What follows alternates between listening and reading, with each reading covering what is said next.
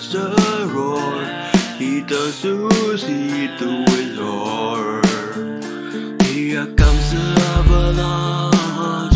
Here comes the avalanche again, my friend. Welcome to Revolutionary Thinking with me, your host, Ariel the Avalanche. This is where we get your stereotypes, put them on the examination table, get out a sledgehammer, and smash them into smithereens, and throw those smithereens into the incinerator. Last time we came down on showing compassion to cruelty. This time we are coming down on credentialism. Even though I'm coming down on credentialism, I'm just going to throw in a very important caveat here. It's important to know that lack of credentialism is a problem. You can't just say that, hey, I just decided to be a doctor and operate on someone and you have no idea how to do that and you're creative with your operation, that is not going to fly.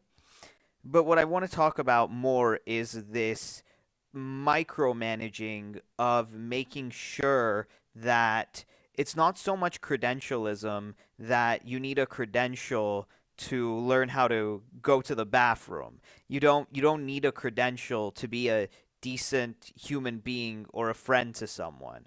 When it's this hyper credentialism that retail jobs are asking for master's degrees, that's when I have a problem with credentialism. So, that being said, let's dive right in, or in my case, come down on this thing. We're usually judged in social situations by the jobs that we have, and what mostly determines that is our education, our training, and degrees, things of that nature, determines what types of jobs that we can apply for and have access to. But for so long, graduation and these credentials are used as a dangling carrot in front of your face that promises you the world and more. I mean, we all had the lecture when we were younger, either by our parents or by our teachers. This credential, this degree, this education is going to open up a world of opportunities for you. And when these opportunities open up for you, the world is your oyster and you're going to be successful and you're going to be free and you're not going to have to worry about money or you're not going to deal with maybe high stress and more of those lower paid jobs once you put your nose to the grindstone and you get these credentials. Now, I graduated post recession in 2009, and a lot of young people at that time who were graduating were realizing that it turned into a false bill of goods. And all of a sudden, a lot of us were being told that we should have known better. We should have known that now getting these credentials, whether it was a associate's degree or a bachelor's degree, and it was in a very specific field, we should have known that, of course, we're going to start at entry level and sometimes not even then. Of course, we shouldn't be so stuck up that we don't accept that service job or we don't ex- accept that lower paid job. Who do we think we are when the entire time we were told that if we do get these credentials, we could leapfrog that, which all turned out to mostly be a lie to a lot of us during the time of the recession. What's even more ugly is that a lot of uncredentialed people couldn't even get their foots in the door anymore of jobs that didn't need to use credentials. And the disgusting thing that I find is a lot of people judge people who didn't have these credentials as lazy and not having drive when the truth is more nuanced than that. These people may not have had the money, the transportation, and or uh, they could have had a family member to take care of. So life happens to people. And a lot of times when life happens to people in the midst of a crisis, it's that they just can't put the material things together to pursue a credential. Not having the means and ability to pursue a credential isn't equivalent to not having the drive and the dedication to get a credential. It's important to make that distinction where someone of privilege can have the kind of money, transportation, and home life to pursue a credential, whereas someone who may have been born into generational poverty may not have all those factors to pursue that credential. They have the dedication and the drive, but they may not have the money and the transportation, and they may not even qualify for a loan. So it's important to keep these nuances in mind before we make blanket judgments about our fellow human beings. What also really disappoints me is that experiential learning, in my experience, growing up as a millennial was virtually non existent in the schooling system creativity and the arts was undermined.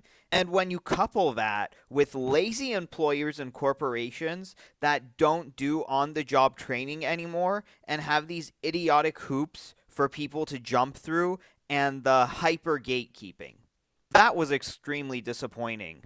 Companies became greedier and lazier, and so did the employers. They wanted you to know everything out of the gate when the schools became greedier and lazier, or at least the policymakers that create the policies for the schools, when they took all the experiential learning out. So it was a match made in hell. Take out the experiential learning and take out on the job training and just bore everyone to death with standardized testing. The people who came up with policies like this will forever be written in my book as a bunch of goddamn stupid, brainless, boneheaded, idiot morons who didn't deserve the jobs that they had. I don't know in which dumpster fire they found these policymakers to create policies so stupid, idiotic, backwards, and stone age as we were going through the space age. Shame on all of these morons. We need to have a serious talk with them. And when we do have that talk, I'm really looking forward to the day when more opportunities are democratized and people can get more chances to do work and learn from the work instead of that work needing credentials straight out of the gate. You know, instead of all these hoops to jump through and all of these gatekeepers, why not connect people when they're getting their education to the certain experiences that they need to show that they can be proficient in the kind of things that they want to do, that they want to learn in life, instead of constantly having these systems that keep people out, that make it harder and harder for people to get in, that make it more and more complicated. It's just unnecessary. So much human potential is going to waste because we thumb our noses at experiential learning. We've gone credential crazy, and it's not serving us anymore. It's hurting us more than anything else. So, this is something that really intelligent, really articulate, and holistic policymakers need to look at instead of money grubbing test companies and textbook companies. It's atrocious, and we need to do more for our youth and for our people than the short sighted, dim witted people that we have making our policies now that are just looking at the credentials and the dollar signs that they can make to force people to get these credentials. The problem I find with credential obsession is how can you measure creativity? How can you measure dedication? How can you measure passion? How can you measure decency? How can you measure good old fashioned showing up and getting the work done? Most of this isn't a credential. Most of this comes from experience and getting to know someone. And it's mentorships and apprenticeships. When an apprentice works with a mentor and they are the mentee, then that mentor can know this person has work ethic. These are the troubles this person has. These are the areas that this person is not doing so well in, and these are the kinds of help that this person needs, and that information can be relayed through a network. Credentials don't tell you that. Heck, with credentials, you don't even know if that person cheated to get through or not. You can't tell because it's just a piece of paper. But if there is a mentor and that mentor is preparing someone for a career or for a vocation, all that information of the work that was done and that person's personality and attitude and their strengths and weaknesses can be relayed through some kind of network. And we look down on that. In fact, that is outsourced. Now we're expected to somehow find our own mentors in life. I remember when I got out of school, I was always told, Do you have a mentor? Do you have a mentor? But excuse me, if we had 12 years of this public education and four years of college, you're telling me that our schooling system is so incredibly incompetent and brain dead, they would not think of making sure mentorships and apprenticeships existed? And when we graduated and when we went out into the world, we wouldn't be left with this scarcity mentality or this idea that we weren't good enough or having to go through these application tracking systems that we have no idea how to maneuver when we got older and that our parents didn't have to deal with, there is some serious incompetence coming from on high, from above. And it is atrocious. It has to change. And we should be having more conversations about these things because when we don't, nothing changes and we get left in the dust.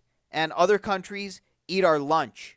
A lot of times, also, credentials come with some kind of status implied. And I'm not a big fan of status. I'm a bigger fan of character, and character counts. People don't care about how much you know until they know how much you care. A lot of times, jobs also look, and employers also look for people of character than people with status. People of character show up, they do a job well done, and they don't put others down. And also, what really frustrates me the most about credentialism is that make sure that when people do get the credentials, they're not left in the dust and there has to be something on the other side. And a lot of times with credentials and when it gets caught up in big money and everything like that, sometimes to make more money, these universities and these people who are issuing the credentials constantly move the goalposts. They keep making more prerequisites or postrequisites and keep requiring more classes, keep requiring more updates, which costs money and becomes a racket. So, credentialism is bad because not only does it become a keeping up with the Joneses game about status, but it also becomes a racket. And a lot of people can't afford that racket and need the money that comes from the job to put food on the table but these people who want to make it a racket keep those other people down, and that I strongly condemn. So, anyway, that was me coming down on credentialism. And the next thing, or should I say, we, we are going to be coming down on is criticism and judgment isn't help. And as always, don't forget to like and subscribe to the Avalanche. I will see you on the next episode.